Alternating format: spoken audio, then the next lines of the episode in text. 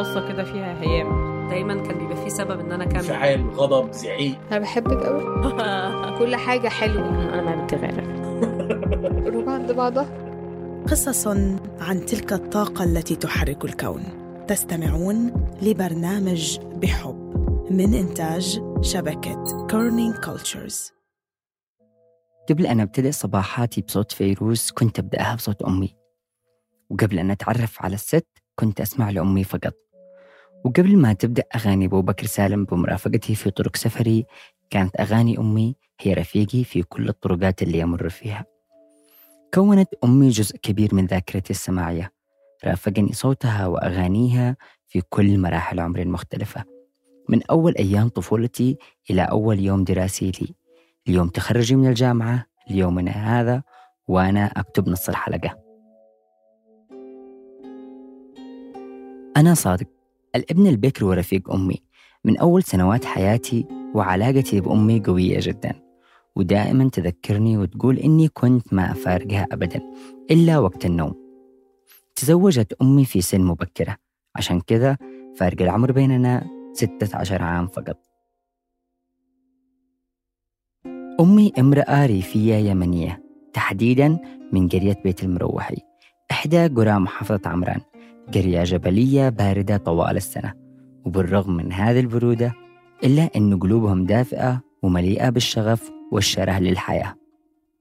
استطاعت أمي نقل هذا الشره ودفء مشاعرها معها إلى كل مكان انتقلت إليه. وبالرغم إنها مش متعلمة إلا إنها مدرستي الأولى لفهم الحياة. أتعلم من حكمها أمثالها الشعبية قصصها الخيالية وخرافات القرية اللي جاءت منها. والأهم من هذا أغانيها اللي ترافق كل أوقاتنا في المنزل. من أول ساعات الصبح إلى وقت إحداد الغداء وحتى حكايات قبل النوم. اللي كانت تحكيها لي ولأخوتي الأربعة. سمعت صوت صادق وهو منتج حلقة اليوم. صادق قرر يعمل هالحلقة عشان يوثق جزء بسيط من حياة أمه من رحلتها من أغانيها اللي لازمته هو وإخوته في كل مرحلة وبكل مناسبة. صادق قعد مع والدته بغرفة القعدة جهز عدته وقرر إنه يسجل معها. اسمي صفية محمد علي المروحي. عمري والله مش أنا داري نشأت أمي في منزل ريفي بسيط. بنت فيه ذكريات كثيرة. هي وعائلتها تشاركوا الأكل الأعمال الزراعية الضحكات والأغاني. وكان بيت جدي هو أول مصدر لها تتعلم منه الأغاني وحب الفن.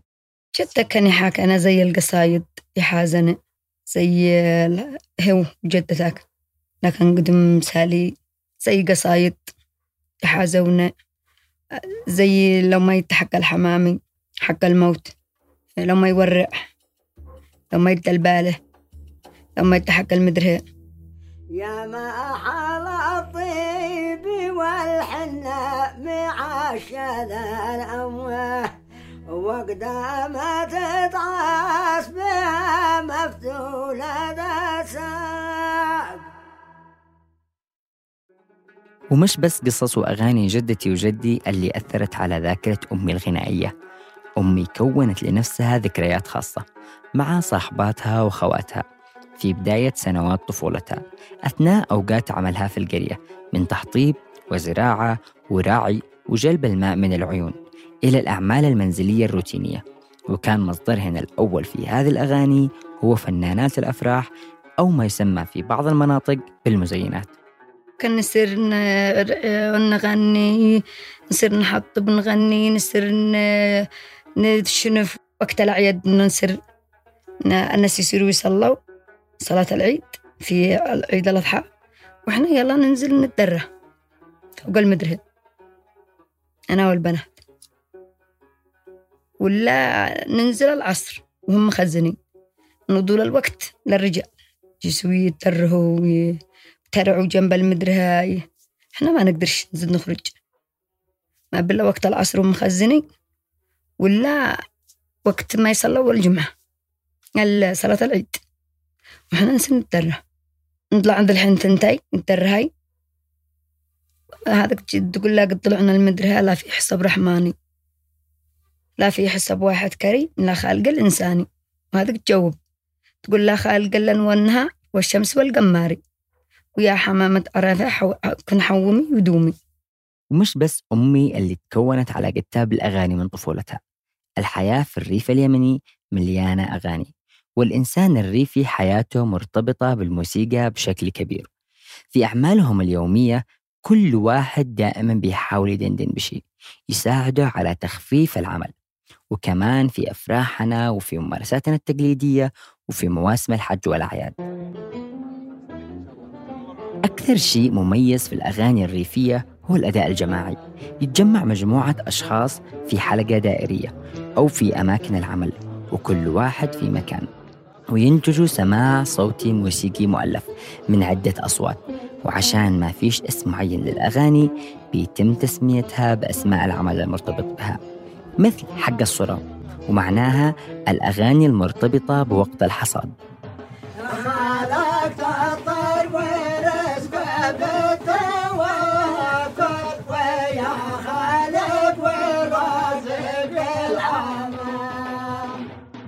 أمي البنت الرابعة في ترتيبها بين إخوتها الثمانية ست بنات وولدين. كلهم عندهم قصص وذكريات وأغاني مشتركة. والله كلهن. خالتك أمينة خالتك هايلة خالتك روضة.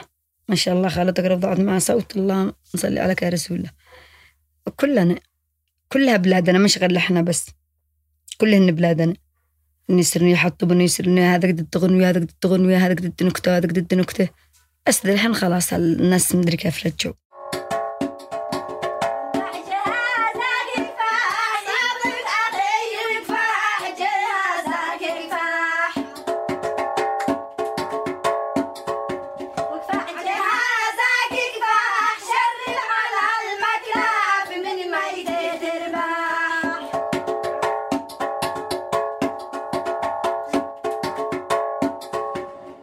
طيب يعني هذا ذا الحين كيف أقول لك؟ يعني كأنه خلق معاكم وأنتم هكذا. أيوة حتى أشوف في البلاد حنا أمي دي كانت تسلد يعني تعصب للبقرة ودي اسمه النسوان واصل عندها؟ اجتمع عند طول العصر. جرى شراب النشاهي ويتجابرن ويتحازن ويدين نكات ويضحكن. ما يروحن إلا المغرب بعد المغرب بيتنا. واصل ومن هكذا. في كل مرة نزور القرية أنبهر بالجماعات العصرية عن جدتي.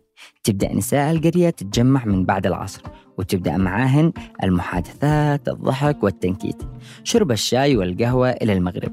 وقت انتهاء اليوم في حياة الريف وكل واحدة منهن ترجع بيتها. واليوم الثاني ينعاد السيناريو نفسه وتظل غرفة جدتي مليانة بضحكات النساء وحكاياتهن. يعني هكذا. لما نصير نحطب لما نصير نعلف حتى لا عرسة يقومني يمثلنا يجرين الطبل حق المزينة ويقومنا يغنينه ويرقصنا دول الليل. هكذا أنا. مش غير سما تقول عادي مسمى. عادي يغنين لو ما يصير يحطبنا حتى لو ما يصير تغرف حتى لا هي بدفع العمل تغني دلا دلا في البيت. انتقلت أمي بعد زواجها بوالدي من حياتها في قريتها البسيطة وبيت أهلها اللي كان مليان أغاني ومشاعر وناس تقدر ترجع لهم في وقت حزنها وفرحها إلى حياة جديدة. بعيدة عن أهلها في قرية ثانية. عند ناس ما تعرفهمش. ناس ما فيش عندها أي صلة بهم سوى إنها كنتهم الجديدة. هذه البلاد غطت على بلادي. لا زد رابت لأمي ولا خواتي.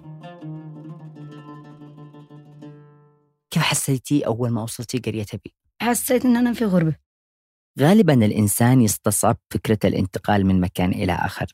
إحساس الغربة اللي بيظل يرافقه صعب جدا. وفي مرحلة انتقال أمي إلى قرية أبي عاشت مشاعر مختلطة وتأثرت بنفس الوقت الأغاني الخاصة فيها. وبدأ يتشكل عند أمي لون غنائي جديد. بدأت أغاني الشوق والحنين تسيطر على أغانيها في أوقات وانعدام الشغف وبعد تام عن الأغاني في أوقات كثيرة. عادنا في بلادي كان عادنا شره ما قد عرفت النسوة ولا قد عرفت الهم ولا قد عرفت الضيق. حتى لو ما تزوجت أنا زوجوني جاهلة. عمري 15 أو 14 مش أنا أدري كيف سنة الحياة. أنا كان أنا عايش إلا عند أمي وأخواتي. ما نشتري بطبع النسوان وكل ما كانت ترجع أمي للأغاني كانت تغني فقدها لأمها وطول غيابها عنها. يا والدة وإحنا بناتك الخمس. والسادي سادي ظللك من الشمس. يا والدي صلي لنا وصومي. وادعي لنا بالفجر حين تقومي يا والدة وإحنا بناتك أربع سيري وجاي وربي ما المجعجع والوالدة لي خبرت وقالت كان بحمامة في الجيب وطارت هذا قد أنا مزوج لما كان أفقد جدتك وغنى كان أنا أجز منها شهر شهر ونص شهري وأسر لعندها وما اقتصرتش أغاني الشوق والحنين على أهلها فقط حتى لزوجها. أبي اللي كان يشتغل كإداري في جامعة المحويت وهي منطقة بعيدة عن القرية اللي كانوا عايشين فيها. عشان كذا كان يتغيب عليها فترات طويلة بعد فترة قصيرة من زواجهم. وتجلس هي تصبر نفسها وتجزع وقتها بالغناء وكأنها بتحاول توصل مشاعر شوق بهذه الأغاني.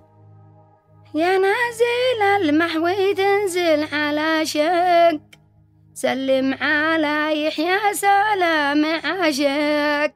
في بلادنا كانت وما زالت حياة المدينة حلم لكل الناس. أول شيء يجي في بال أبناء الريف لما يسمعوا المدينة إنها تحضر وإنها رفاهية بعيدة عن رعي الأغنام والتحطيب والتعليف وكل وسائل الراحة متوفرة من مواصلات وكهرباء وغيره لكن أمي رأيها مختلف تماما ودخولها لحياة المدينة كان وجع إضافي وغربة جديدة بالإضافة لغربتها السابقة. دخلنا صنعاء وأنا طفل في الثانية من عمري. مش متذكر أشياء كثيرة عن هذه الفترة لكنها كانت فترة صعبة في حياة أمي كان سبب دخولنا إلى المدينة هو أنه بيتم البسط على أرضية بيتنا ورفض الجميع أنهم يخاطروا بحياتهم. وقرر أبي أنه هو اللي بيدخل يعيش في هذا البيت. دخلنا صنعاء في الليل. مش متذكر هذه اللحظة لكن كل ما أشوف صنعاء من مكان مرتفع في الليل أحس إن المشهد مش غريب وإنه مرتبط بطفولتي. بعكس أمي اللي ارتبطت معها المدينة بمشاعر الخوف وانعدام الأمان. في أول يوم لنا في المدينة حصلت المشاكل وانصاب أبي إصابة قوية ودخل المستشفى لفترات طويلة وبعدها بأشهر مات أخي الصغير في حادث غريب عزز خوف أمي وعدم أمانها من المدينة. حتى كانوا يقولوا لي وأبوك مصوب في المستشفى؟ إنه كان أحيانا يجلس فيها أنا في المستشفى وأحيانا يشيلوا له مستشفى حجة. وأنا كانوا يقولوا لي انتبهي يخطفوا عيالك مدري إيش. ومرة أنت خرجت جنب البيت تلعب وجلال ابن أبوك أحمد بيصافدك وأنت تضحك وأنا قد أنا بغير حس صحت بضل صوتي.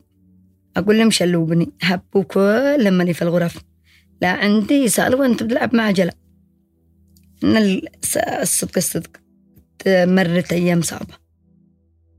اعتادت أمي على حياة الانتظار والحنين وتمثلت انتظاراتها هذه المرة في نفس المدينة اللي فيها أبي. ما تأكلش إلا لما يأكل ولا تنام إلا لما يكون في البيت. في كل مرة أشوف نافذة غرفة أمي المطلة على الشارع أتخيل المشهد التالي.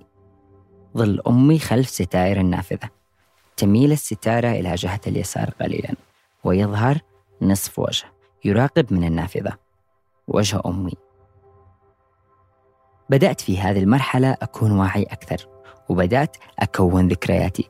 أتذكر أغاني أمي في هذه المرحلة من أغاني الشوق لأهلها إلى أغاني الشوق لزوجها اللي فارقها عدة ساعات وما تنساش ابنها اللي مات قبل كم سنة وكيف إنها تعوضت بابن ثاني سمته بنفس الاسم. طيب أنا أتذكر وعاد إحنا جهل لما كنا نجي من المدرسة كنت تجلسي في الطاقة تريعي. ضروري. أريح لكم لما تجوا تغدوا يصلي الله يرحمه يتوضي يصلي. وأنتم جنب توضوا وتصلوا واجهز لكم الغداء. يتغدى ويختي يرقد له شوية ويبز نفسه يبيتل ويرجع الجامعة يشتغل. فين كنت تجلسي إيش منطقة؟ الطاقة حق الغرفة اللي على الشارع. أراعي لما يجي وجهالي وزوجي. وين كنت تقومي تجلسي تبي الطاقة؟ أكمل عملي. أكنس أصلح الغداء أفعل كل شيء جاهز وأجلس في الطاقة لما يجوا الساعة واحدة الساعة واحدة ونص ثنتين الحين ما أروح طيب إحنا أحيانا يعني ما كنت تجلسيش انت كنت تجلسي واصل حتى ابي الله يرحمه. يعني إحنا م- إحنا معانا إجازة وانت تجلسي في الطاقة تريضي العقل ضروري. أنا محبه أنا أحب هذا الشخص أريع لما أجي فالليل أريع له. جنب الطاقة يحين يجي. الظهر هكذا. إيش كنتي تغني؟ أنا يعني أتذكر إنه كنا نسمعك كنتي تغني للجامعة وهذه الأشياء. يحياها متلف العذب من القاع وسايراتك الجامعات وقع يحياها مد يا شمضة التراسة ويا قلم مطروحي فوق مسح بعد ما عايشت أمي مشاعر الشوق والحنين وأصبحت مصاحبة لها حصل لها أكبر فقد في حياتها. موت والدي. وانضافت إلى مشاعر الشوق والحنين مشاعر الفقدان. فقدت شغفها بالانتظار لكنها لم تفقد صوتها ولم تفقد قدرتها على الغناء وبدأت تغني حزنها وتبكي فقيدها بطريقتها الخاصة. كنت وقتها في الحادية عشر من العمر. كنا منتظرين في البيت عشان نروح نودع أبي قبل رحلته العلاجية إلى مصر. لبست أحلى بدلة عندي وبدأت أتخيل عودة أبي. بدأت أتخيل شنطة الهدايا اللي بتكون مليانة ألعاب وشوكولاتة وكل الأشياء اللي كنت أشوفها في الأفلام المصرية. أنا في حوش البيت وأمي في غرفتها. ترتب ملابسنا عشان نروح بيت جدي نقضي فترة سفر أبي عندهم وأخوتي في بيت عمي عشان كانت إجازة العيد. هدوء غريب. كل شيء ساكن. فجأة صراخ أمي. يا فرقتي فرقته. كيف حسيتي لو ما مات؟ لا أتذكر شيء المواجع هذا قفل عليه. لا هذا ما حد يقدر يتحملها اسألني اسأل ثاني إلا الموت. الموت تعب. كيف غير الموت حق أبي الله يرحمه في حياتك؟ كل شيء. يعني ما عاد ما عاد تحس شيء بالراحة. الذي كانك مرتاحة آه، تفتهن في خرجتك في دخلتك في أكلك في شربك في ما عبش. خلاص تغير على كل شيء. حتى بطلتي تجلسي في الطاقة. خلاص من عاد أراقب.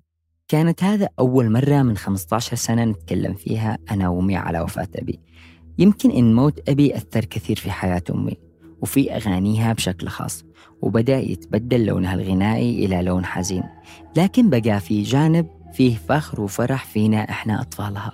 وبدأت أغاني أمي تتمحور حولنا وحول تجاربنا في الحياة من نجاح، سفر، اغتراب، زواج وغيرها من المشاعر اللي رافقنا فيها صوت أمي في كل لحظة. أعتقد لما بعد ما مات أبي رجعتي تغني لنا إحنا بس. غنى لكم آه، قلت لا حل لك يا الموت والهديمة الله يتبغوا غفران قدي يتيمة بعد ما مات يتيم يتيم قد اليتيم يرحم. ولا يوزع صوته ولا يهنجم. وبعدين أغنى كان أغني لكم. أحاول أحسس. مش أشياء أخلكم في حزن في ضيق. أحاول أشجعكم. أنا تجعجعت أنت. أما كبرت أما الله يحفظكم ويخرجكم أما كبرت أنت وخلي وصرتم رجال تصرفوا علي تبصروني مشتي. خلاص حسيت إن يحيى ما مات.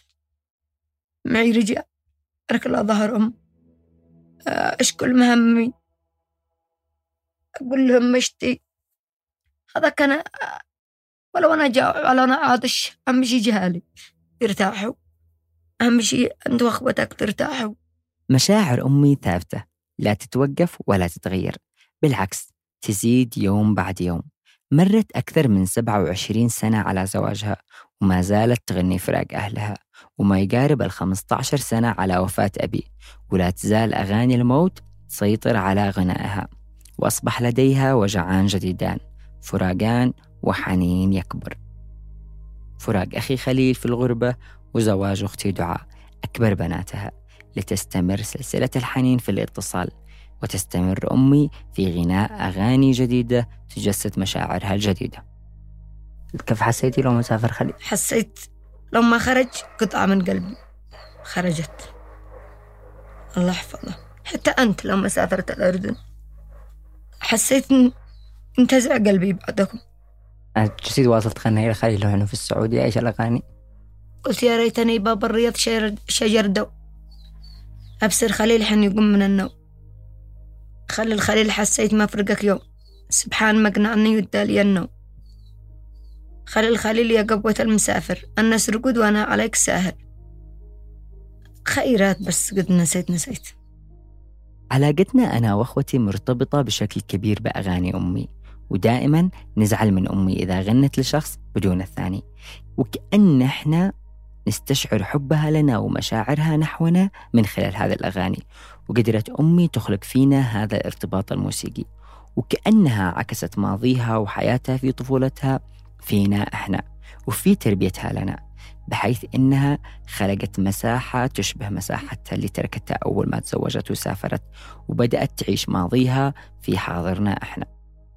ودعاء يوم تزوجت قلتي حسيتي إنه خلاص قلبك تزاعد الحمد لله. ليش؟ المفروض إنك تسرحي لها إحنا تزوجت بلد بعيد ناس ما نعرفهم وزد وحمت كملت الباقي.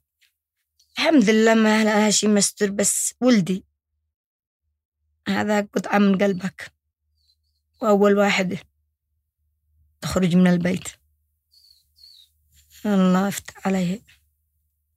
قلت عاد يا عسية الرحاحة من حين فرقتك ما عرفت راحة تعاد ع- يا روحي داخلك روح. يا صمدة في الجبين مدروح تعاد يا عين من عيوني. يا عين اليمنى فداك روحي. استطاعت أمي تجسيد مشاعرها ومواقف حياتها منذ أول سنوات عمرها في قريتها حيث بدأت تغني للتجارب التي رافقت سنوات حياتها في القرية. وحياتها مع أخواتها ومشاعرها تجاه الأعمال اليومية اللي كانت تقوم بها من رعي أغنام وتحطيب وغيرها. غنت لحزنها قبل فرحها لمشاعر الشوق الفقد والحنين لمشاعر الفخر وجبر الخاطر واستبدلت كل مشاعرها بالأغاني. أمي مش بس تحب تغني كمان تحب توثق لحظاتها تحب تسمع أغانيها وتحتفظ فيها. وهنا يجي في بالي مشهد ثاني.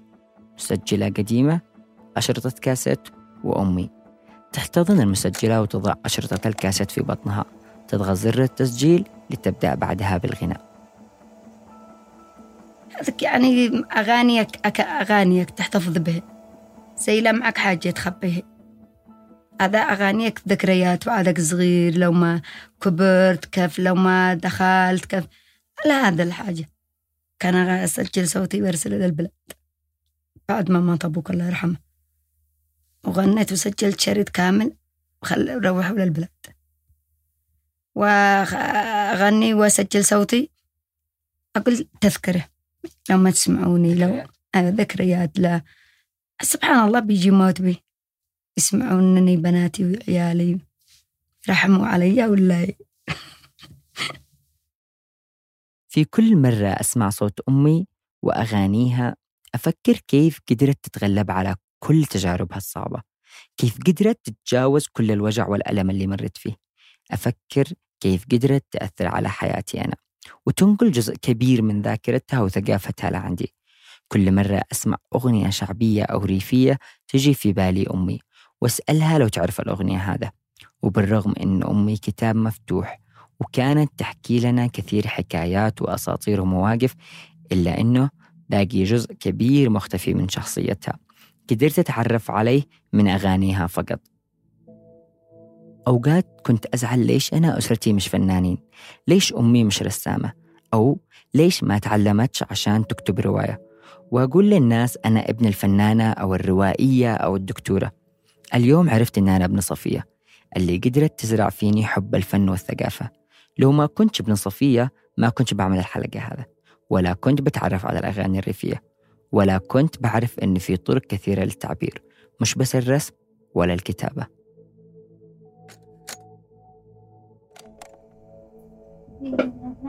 ثلاثة صادقي محبة الزيادة.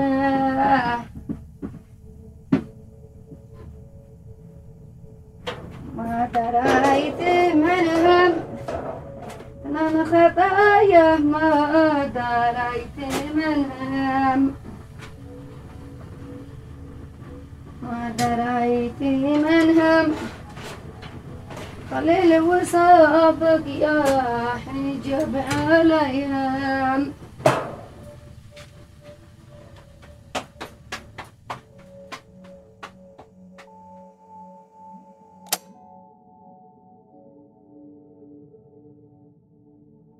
حلقة اليوم من إنتاج صادق الحراسي من تحرير رند خضير وهبة عفيفي. دعم تحريري من ألما عنتابلي نيما صالحة فنبار أدرسون والتصميم الصوتي لمحمد خرزات والتصميم الجرافيكي لأحمد سلهب. شكر خاص لصفية والدة صادق ضيفة هالحلقة اللي شاركتنا قصتها وأغانيها بكل حب. كالعادة إذا حبيتوا الحلقة ما تنسوا تشاركونا تقييمكم وتتركوا لنا رأيكم لأنه التقييم والرأي بيساعد إنه الناس تلاقينا بطريقة أسهل وأسرع. طبعا بتقدروا تلاقوا هالحلقة على أي منصة بودكاست وبتقدروا تشاركوها مع الأصحاب والأحباب. وما تنسوا تشتركوا بالقناة وتضلكم تابعينا بلاقيكم الأسبوع الجاي في حلقة جديدة من بحب. باي باي.